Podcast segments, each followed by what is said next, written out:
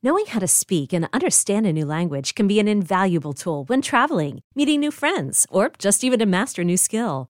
But it's not always simple when you're bogged down by textbooks and structure classes. That's why so many people trust Rosetta Stone. Rosetta Stone is the most trusted language learning program, available on desktop or as an app. It truly immerses you in the language you want to learn, like Spanish, French, Italian, Chinese, and more. You won't just be studying English translations. The Rosetta Stone intuitive process helps you pick up a language naturally, first with words, then phrases, then sentences. Don't put off learning that language. There's no better time than right now to get started. For a very limited time, listeners can get Rosetta Stone's lifetime membership for 50% off. Visit rosettastone.com slash rs10. That's 50% off unlimited access to 25 language courses for the rest of your life. Redeem your 50% off at rosettastone.com slash rs10 today.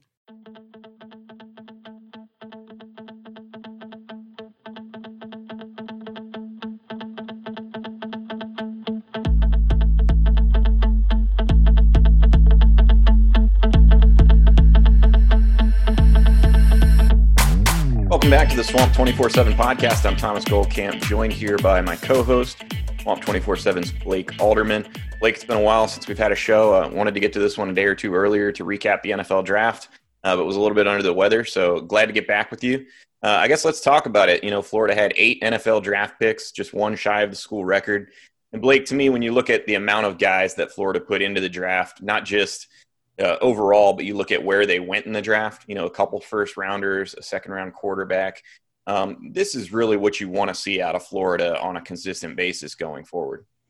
Absolutely. I mean, whenever you look at, um, you know, kind of putting your your your feather in your hat of you know, even on the recruiting trail of, of getting guys developed, having some of those guys that, you know, a Marco Wilson going in the fourth round, you know, after struggling in that in this past season for them, just kind of showing the body of work, you know, even guys like Shawn Davis, who, you know, had some ups and downs in his career, just continuing to show that, you know, developing guys, you're getting guys in that maybe was, you know, a three star type of guy, or, you know, even a Kadarius Toney, who I think was a three star, putting him into a, you know, a first round category and a guy that, you know, maybe before the 2020 season, you know, not many people were thinking he was going to be a first round draft pick. So I think that, uh, you know, really showing that development, you know, it, with that being something that the, the coaching staff at Florida really preaches, I think, you know, it kind of shows that, you know, the proof's in the pudding there. Well, I think it gives you a lot of ammo to recruit going forward. You sure. know, Florida has done a good job, like you said, developing some of these guys. I mean, if you would have asked me last year if Kadarius Toney would even be drafted, I'm not sure I would have said yes. I mean, I would have think, you know, I would have thought at the time that you know it would really take somebody taking a flyer on him, given that basically for his first couple years at Florida, we really only saw him used as a gadget player, and I think it speaks a lot to what uh, you know Billy Gonzales has been able to do with the receivers at Florida. You know, a lot about um, you know just just kind of the buy-in from players of developing into complete players, and I think when you're able to see the development of guys and see what coming back for an extra year can do for some of these guys, particularly when you have guys like you know, Jachai Polite, who came out a little bit before Dan Mullen thought he was ready and kind of things didn't work out for him. On the flip side, you see a guy like Kadarius Toney really invest in his senior season and his development. That gives you a lot of ammo on the recruiting trail. And you still have to go out and sign the guys. Um, but Blake, I think when you look at this draft class for Florida, I look at it kind of two ways. One, you know, this is exactly what you want to see. There's that second part of me that wonders, man, what could have been in 2020? And I think that's going to probably be a theme for a long time. Looking back at that 2020 season, when you talk about a guy like Kyle Trask who could end up going, uh, I think going to the Tampa Bay Bucks is a, a, super ideal fit for him. You know, him having the ability to develop behind Tom Brady. You talk about Kyle Pitts, probably a generational player. I think when you look at this NFL draft class a couple years down the road, you're going to have a lot of really productive NFL players, and you're going to wonder a little bit, you know, what did we miss out on in 2020 that we just, you know, couldn't quite break through. Yeah, you know, I'm, uh, you know, being a Bucks fan myself, I'm happy to see a guy like Kyle Trask, who I think has some similarities to Tom Brady. You know, just kind of that, I guess, the style that they want to play. You know, I, I was really excited about that pick for for Tampa Bay. Not so excited about Kyle Pitts playing for the Atlanta Falcons because you know that's in the division. So yeah, so you can kind of share that misery with me as well too. But uh, you know, I'm I'm happy to see him. You know, a guy that you know, I mean, he, he's a like you said, a generational talent. And I think that you hit the nail on the head there. You know, I can hope that you know maybe two games out of the season he's not a generational talent, but uh, you know, I guess that's just me being selfish. Hey, me being a Saints fan, I've got to uh, go against Pitts and uh, and Kyle Trask twice a year potentially now. So wasn't too thrilled about where they landed, but you know, I'm sure those guys are. Kyle Pitts, let's talk about him for a little bit. You know, I think we all knew he had a chance to go pretty high in the draft. Not quite sure I saw him going as high as he did. You know, he became the highest drafted tight end in NFL history. So the expectations for Kyle Pitts are going to be pretty high. Blake, what about his game kind of justifies him going that high to you? Talking about Pitts? Pitts, yeah. Uh, you know, I, I think it's the wingspan. I think it's the way that you can use him in different ways. You know, he came a long way as a blocker. I think in that last year from you know the 2020 year to the 2019 year, he's not just a you know a big wide receiver, and I think he showed that he's a little bit more. You can do different things, and I, I think you would kind of sell yourself short as a you know NFL team using him as a you know a, a blocker you know predominantly and I, I don't think anyone in the world is thinking that he's going to be that but uh you know i think the wingspan I, I think just the versatility you have with a guy like that because he's quick enough to you know throw him out wide and i think he's he's got enough wingspan and he can kind of snatch the ball out. And, you know, obviously he's quick enough to, you know, go against those linebackers and stuff. And, you know, I, I think that whenever you have a guy like that, I mean, just being a mismatch, I think is just kind of the, the biggest thing for him, just because you can do so many different things with him and he has so many different skill sets that he can match up against, you know, really any position you put him against in defense on on a defense. Yeah, and I think that again, going back to the development of players, I think that's something that really changed between 2019 and 2020 for Pitts. You know, in 2019, we talked about it repeatedly. Florida's run game struggled in part because the tight ends dropped off in terms of their blocking from that group of three seniors in 2018 when Kyle Pitts took over as a sophomore and Lucas Krull was kind of relied on a little bit more.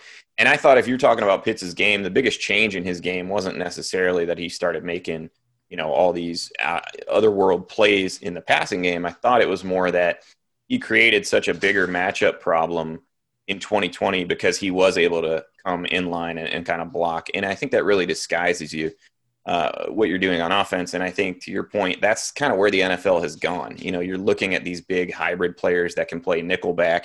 You know, linebackers I think have gotten smaller and lighter in, in part because they have to defend against guys like Kyle Pitts and Travis Kelce, Darren Waller, you know, those types of tight ends. So I think that's kind of where the position's going. But I think there's no doubt in my mind that Kyle Pitts is probably not a top 10 pick unless he makes that development as a blocker.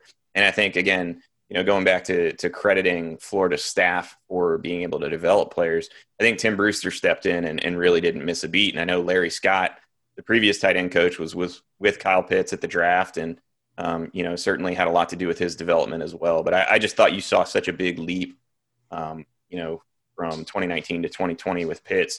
And I'm curious, Blake. We'll we'll talk about it a little bit more in the second half of the show. But I'm curious which which guys you end up thinking might be able to make similar type jumps in 2021 because I look at the NFL caliber talent, and this this is kind of true every spring. But I look at the guys, you know, that are on next year's roster and and you know who could maybe be an NFL draft pick, and I don't see as many numbers there next year. But then again, that all comes back to development. so we'll, we'll get into that more in the second half of the show. Blake, I wanted to ask you was there anything surprising to you in this NFL draft class from Florida? That was actually a question I was getting ready to ask you, but for me, I think it's Stone Forsythe. You know, maybe not necessarily a guy that you know I'm surprised that he got drafted, but I, you, you look at the reports before, which you know it's it's not you know a concrete you know type of you know prediction, but I mean this was a guy that was getting second to third round you know draft buzz. You know he uh, you know, I thought he played really well for Florida. You know, I think that if you had to knock him on something, maybe the run blocking, because I think overall Florida's offensive line struggled in the run blocking. But I mean, you've got a guy that I mean, he's got the size. You know, he's he's got a lot of snaps under his belt from playing. You know, not only offensive tackle but playing left tackle. You know, for Florida, and you know where you look at their passing, um, you know how they really Florida was really good in pass blocking. You know, sure, not every game. You know, there were some games that maybe they didn't do as well as others. But I think where you have a guy like that at that size, I think the uh, the Seahawks got a really you know a really nice steal pick with him going in the sixth round. Yeah, I think so too. That would be you know one of probably two or three things I thought really kind of stood out to me. I thought he'd go a little bit earlier, just because I think you look at um, you know Ojulari from Georgia and the kind of game he put together against him. I thought that was some of his most impressive tape. And anytime you have NFL scouts looking at you, they're usually looking at those matchups against other NFL caliber players. And I thought Stone really held his own in that Georgia game this year. I do think, like you said, he's got some work to do in the run game. He'll tell sure. you that. Um, but I think he's a guy that when you're talking about, you know, the NFL, the way it plays today, depending on what kind of system you're running, you know, he's a guy that's probably a plug and play right tackle starter from day one. Now, I don't know if he'll be that in Seattle. I think that offense is a little different in terms of, you know, having Russell Wilson's running ability. I think that probably to me doesn't play as much into Forsythe's strengths, you know, being able to kind of grind it out in the run game. I, I, thought he'd maybe be better in a system like a like a Tampa Bay or a New Orleans where they really kind of focus on getting the ball out quickly. I think he's a guy that can keep you know opposing defensive ends off your quarterback, and that's probably his strength. Blake, for me, I think the biggest surprise was probably Trevon Grimes going undrafted. It Was also a surprise. I'm, I'm curious to get your thoughts on that, but for me, you know, I, I thought he would be a mid to late round guy. I didn't necessarily think he was going, you know, first three rounds or anything like that. I wasn't probably quite as impressed by his his season in 2020 as maybe some other people. Put up big numbers, but I thought for a guy that size, he didn't really dominate as much as I'd like to see. Um, having said that, you know the NFL draft a lot of times is about potential, and when you talk about a guy that's six four, what you know whatever height he is, that's in that range, and the ability to run a four five flat, you know, really has good length. I thought maybe somebody would take a flyer on him a little bit earlier. He didn't get drafted, so I'm curious, Blake. Do you do you have any idea from your end why that might have been the case? I know he struggled with drops a little bit last year. You know, I don't have any, you know, any info on that, but I, I would agree with you. I think it's the drops. I think it's just, uh, you know, having a guy that, you know, a former five star guy, you know, high ranked guy like that. I, I, think whenever you look at those kind of guys and you look at that uptick in you know just production he had in the 2020 season, I don't think it was a perfect season for him, but I think whenever you have a guy that moves at that size, has that wingspan, can be that you know kind of red zone, even if you wanted to kind of start him out there, just having that size to catch those 50-50 type balls. And you know you look at that catch that he had against, I believe it was Tyson Campbell in the Georgia game uh, where Florida was in Jacksonville playing there. I think that those kind of plays were enough to where I thought he would have gotten drafted. Um, so I was I was actually very surprised that he didn't get drafted at all, and I think that you know uh, Brian Johnson, the former uh, quarterback coach, offensive coordinator at Florida, who's now in the Philadelphia Eagles, where uh, Trevon Grimes was picked up as a as a free agent. I think that uh, you know I don't know if he had something to do with that, but I think whenever you have a guy like that that knows the type of player, knows that Grimes is one that's going to really work hard and he's going to kind of keep his nose down now. You know, I think whenever you have those former five star guys and you, and you and you see them not get drafted, you know, some of those guys I think can kind of hang, hang their head down and they can kind of feel sorry for themselves. But Grimes to me seems like a competitor, and I think he's a guy that's really going to continue to. I guess that motivates him, so to say, in that next level to continue to make that roster and continue to make plays and you know kind of try to show the Philadelphia organization what he's all about and that he deserves to be on that team. So you know, I like I said, I was really surprised that he didn't get drafted at all. I would have you know didn't think he was going to be a you know a day one maybe a late day two. I definitely thought day three guy, but you know him going undrafted in general, just that that was a big surprise to me for sure. Yeah, and I think what some of these players have to realize too is there's not a whole lot of difference in being a sixth or seventh round pick and being undrafted. You know, you kind of get to pick your spot a little bit more if right. you're drafted. And look, Trevon Grimes will have a chance to make a roster next fall. I don't think there's any question about it. You know, he's got to go out there and prove that he can be an every down receiving threat. If he can contribute on special teams, that's great as well. But Blake, let's talk about some of these middle round guys. I wanted to maybe get your feel for the guys that kind of went from the fourth to the fifth round. Florida had four of them. Uh, Marco Wilson went in the fourth round. I think that was probably a surprise to many Florida fans. But when you look at the numbers he put up in his pro day, you can probably understand it from an NFL standpoint.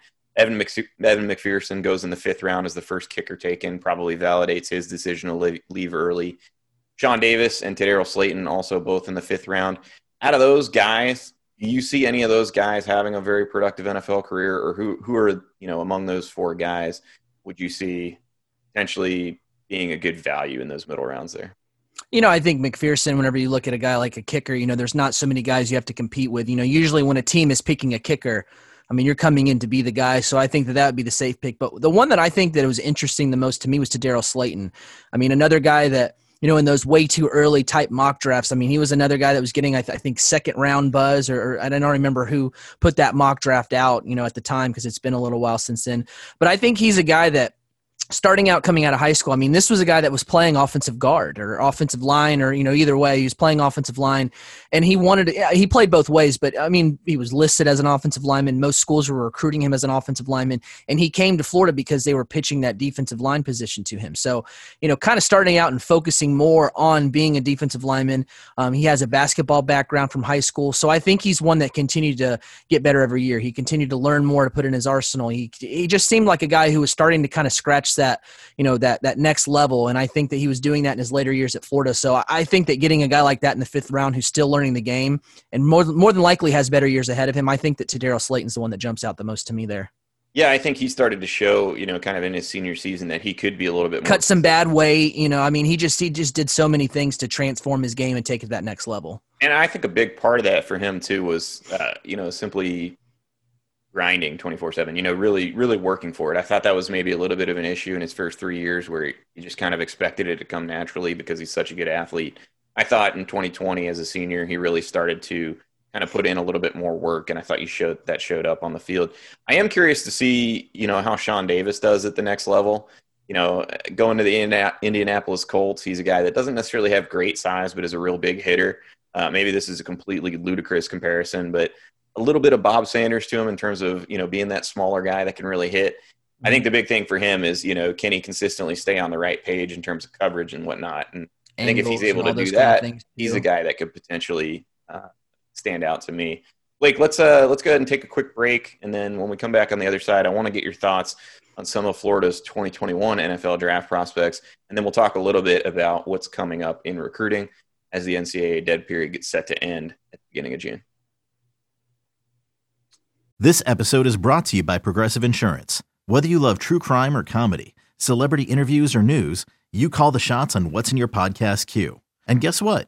Now you can call them on your auto insurance too with the Name Your Price tool from Progressive. It works just the way it sounds. You tell Progressive how much you want to pay for car insurance, and they'll show you coverage options that fit your budget. Get your quote today at progressive.com to join the over 28 million drivers who trust Progressive. Progressive Casualty Insurance Company and Affiliates. Price and coverage match limited by state law. Okay, picture this. It's Friday afternoon when a thought hits you. I can spend another weekend doing the same old whatever, or I can hop into my all new Hyundai Santa Fe and hit the road. With available HTRAC, all wheel drive, and three row seating, my whole family can head deep into the wild. Conquer the weekend in the all new Hyundai Santa Fe. Visit HyundaiUSA.com or call 562 for more details. Hyundai, there's joy in every journey. Welcome back to the Swamp 24-7 podcast. I'm Thomas Goldkamp here with Blake Alderman.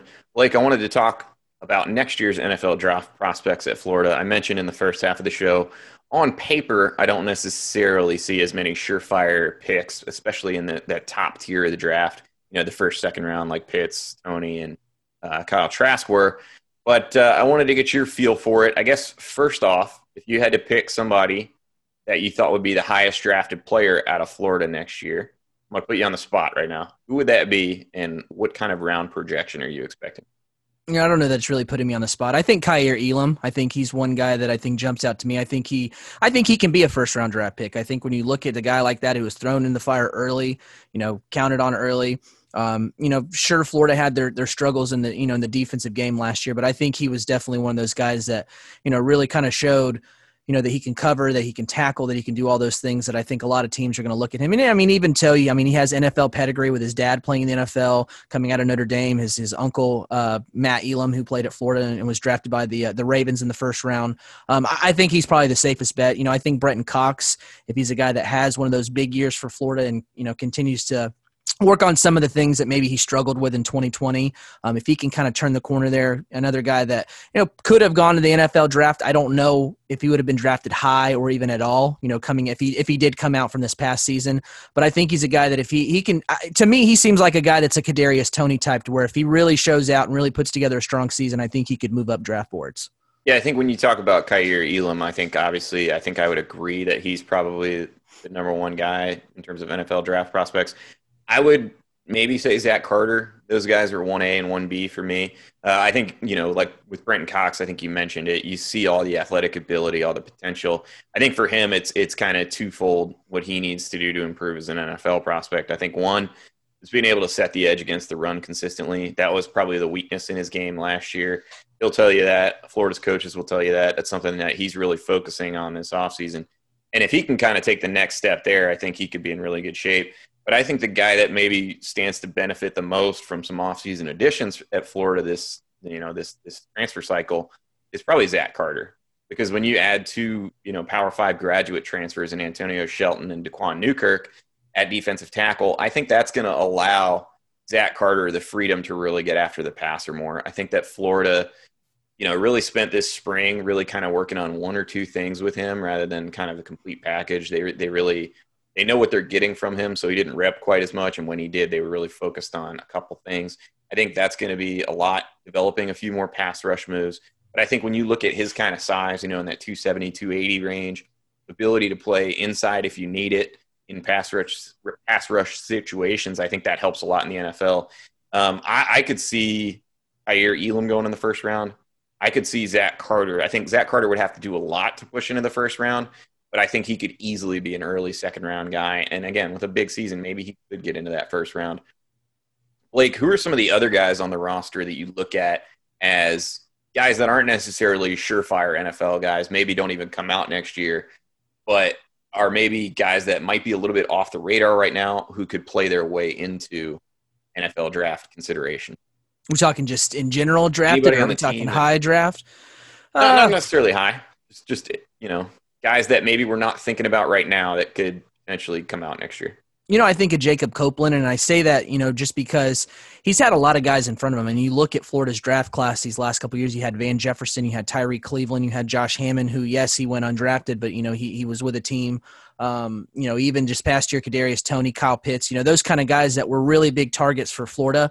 You know, I think that if he can come in and now those guys aren't in front of him anymore and he's, you know, kind of the, the top dog in that wide receiver room, if he can come in and be motivated by seeing a lot of these guys that he spent a lot of time with, you know, just being in that wide receiver room, you hang out with all these guys, you see him post, you know, hanging out with a guy like Tyree Cleveland, you know, during, you know, the times he has off from football I think if he can stay motivated and see those guys of what they've done in getting to that next level, I think he could be one of those guys that you know. Billy Gonzales. I mean, we you have to give him some credit. He's produced a lot of guys that were higher, you know, higher draft picks since he's been at Florida, or even just a draft pick in general. So I think that he could be one of those guys if he comes in motivated, you know, works on some of those things, you know, you know, mental things, you know, running the right routes, you know, making sure he's consistent in a lot of things. I think he's one that could, you know, be a guy. You know, I, I think that you know I, I, would be pretty shocked if he didn't go if he went undrafted. You know, if he did come out next year. But I think just from what you've seen from him so far, I think he showed a lot of potential. But I think he's one that can move up a draft board if he comes out and you know being that top guy and you know kind of working on things and, and staying focused.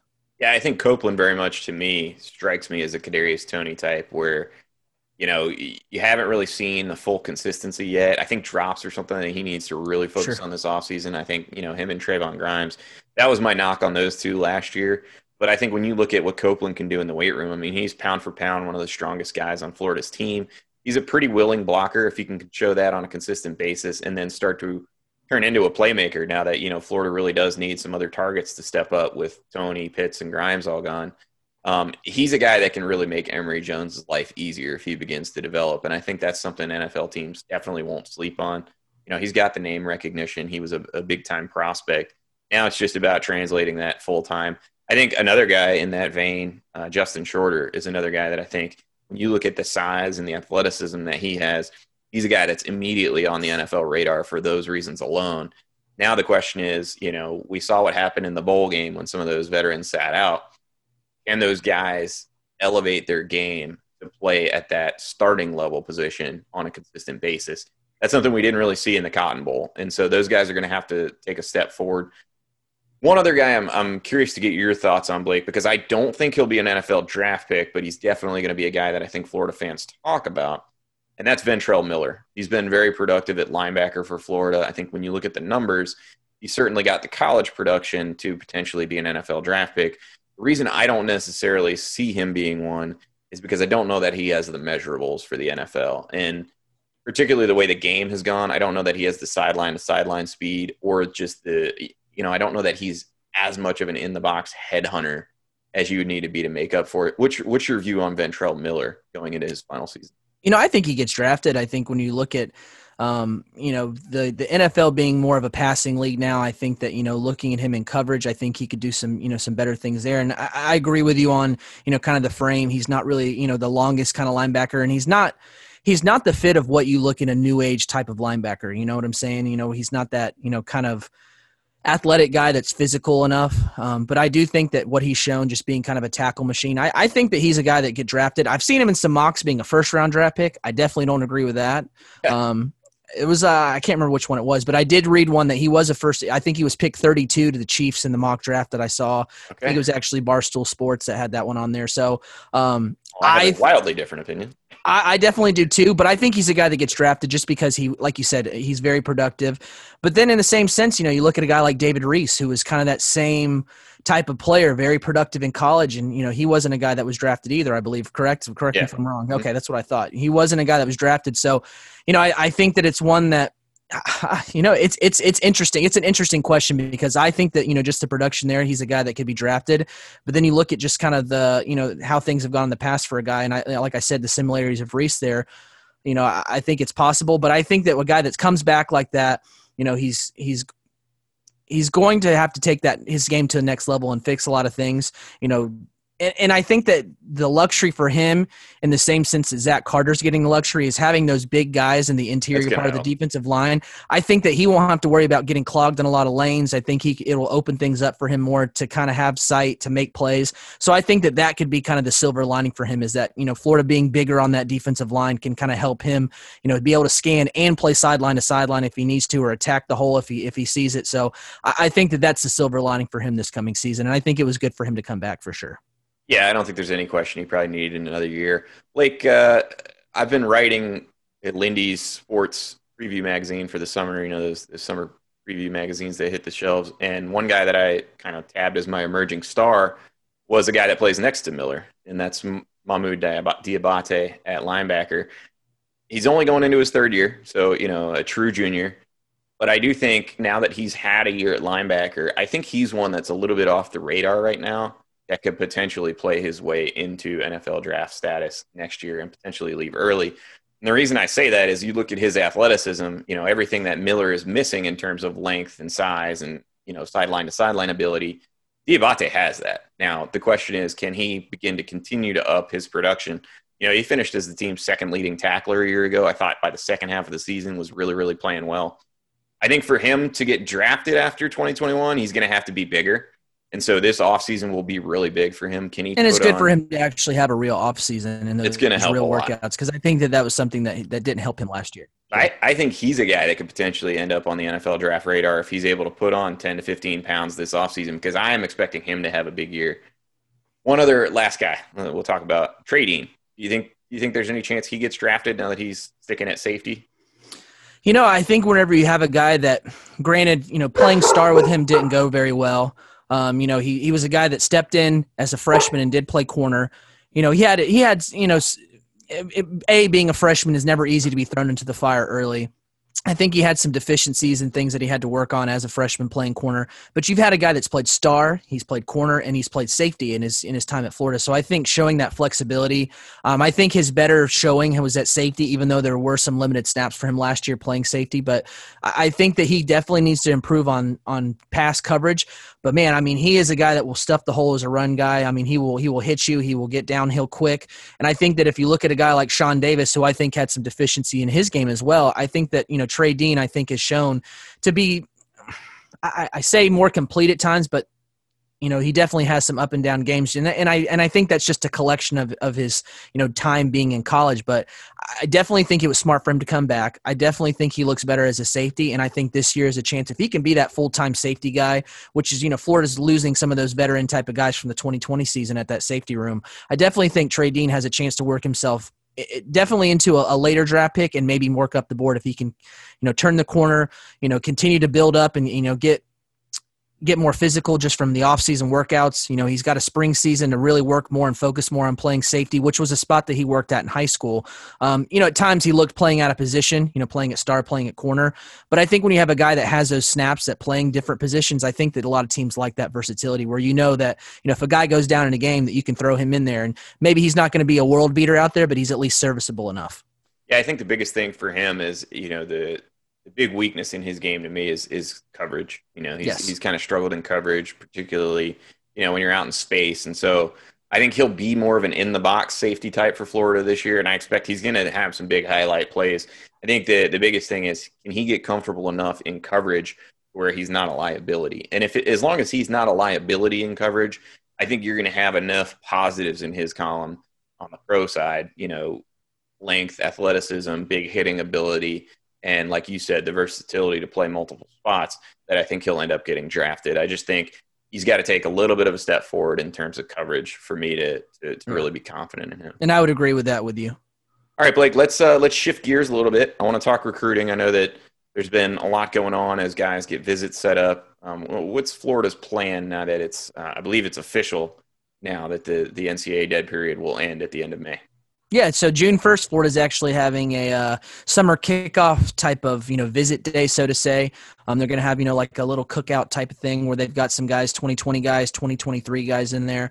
Um, you know, four star running back Damari Alston, four star wide receiver Jaden Gibson, uh, four star offensive lineman Kayshawn Sapp, you know, four star linebacker Jerron Willis, who actually just committed to Georgia Tech but is still planning to take visits down the road. Trey Donaldson, a, a safety type of target for Florida, who also is you know, being recruited as a basketball player by Florida as well. Isaiah Horton, um, Nick Cole, a defensive back for Florida. Um, so they're going to have some 2022 guys there. They're going to have some 2023 guys there, and I think the 2023 list is pretty impressive. You have a guy like Treyaun Webb, uh, who's a you know a five star on the 24/7 Sports Composite for the 2023 class, a five star linebacker out of Baton Rouge, Louisiana, and you know I mean LSU territory right there. But getting him on campus is good for Florida and Jaden Ausberry, uh, five star 2023 cornerback Cormani McClain, who uh, you know he's a five star on the composite just because 24/7 has very limited five stars for that 2023 class.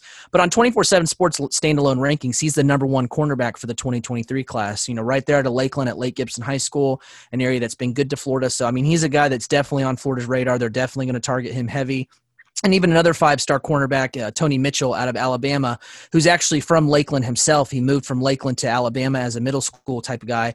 Um, and then even on top of all that, you know, Florida's going to have their quarterback commit Nick Evers from the 2022 class there, who's been a big advocate of you know stepping up recruiting. He's definitely recruiting a lot of guys, which I don't think that Florida's really had that you know massive voice of you know trying to recruit guys. I mean, sure, you know, your quarterback is your bell cow. You always want him recruiting guys, and Florida's had some guys you know in past cycles that have done that, but not at the same level that Nick Evers has. I mean, he's just very loud with it over social media. He's recruiting guys, you know, through text message. You even see guys that play on his seven on seven team that are getting offers from Florida because he's recruiting them to Florida. So I think that having him there along with the coaches is really going to have him in a lot of these guys' ears. So um, it should be a big event for Florida on June 1st.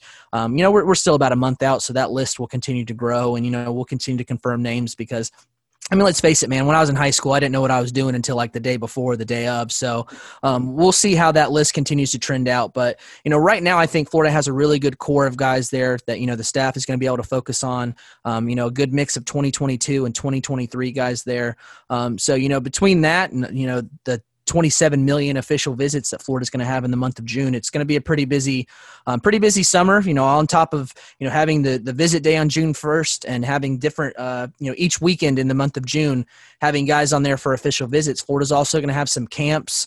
Um, I, I, don't have the dates in front of me right now, but I know they're going to have lineman camps, seven on seven events. You know, just different camps where guys come in and work out in front of the coaching staff. So, I mean, for as long as we've had a layoff from a dead period I think it's been around ballpark like a year and a half since then. The month of June is going to be extremely busy. So it, it's like a you know kind of a, a double-edged sword for me because I'm excited because there's events to finally cover and you know being able to cover things on campus and you know getting thoughts on these guys that aren't having to talk to a coaching staff over a computer screen or their cell phone screen. But at the same time, man, I am not looking for. I wish I could clone myself so that I could have more right. of me out there in Gainesville just to keep up with everything. I might have to lend you a hand, is what I'm hearing.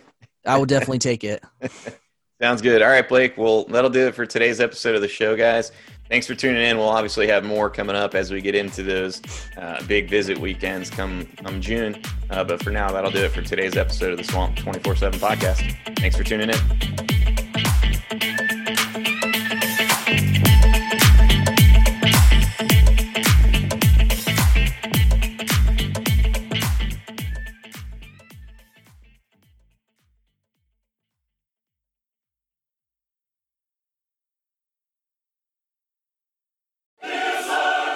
Can now relive the best moments of the UEFA Champions League 24 7. The UEFA Champions League channel is a new 24 hour streaming channel serving non stop goals, highlights, and full match replays from the world's most prestigious club competition. Reminisce on your favorite moments, legendary players, and brilliant goals with the UEFA Champions League channel streaming around the clock on Pluto TV and the CBS Sports app.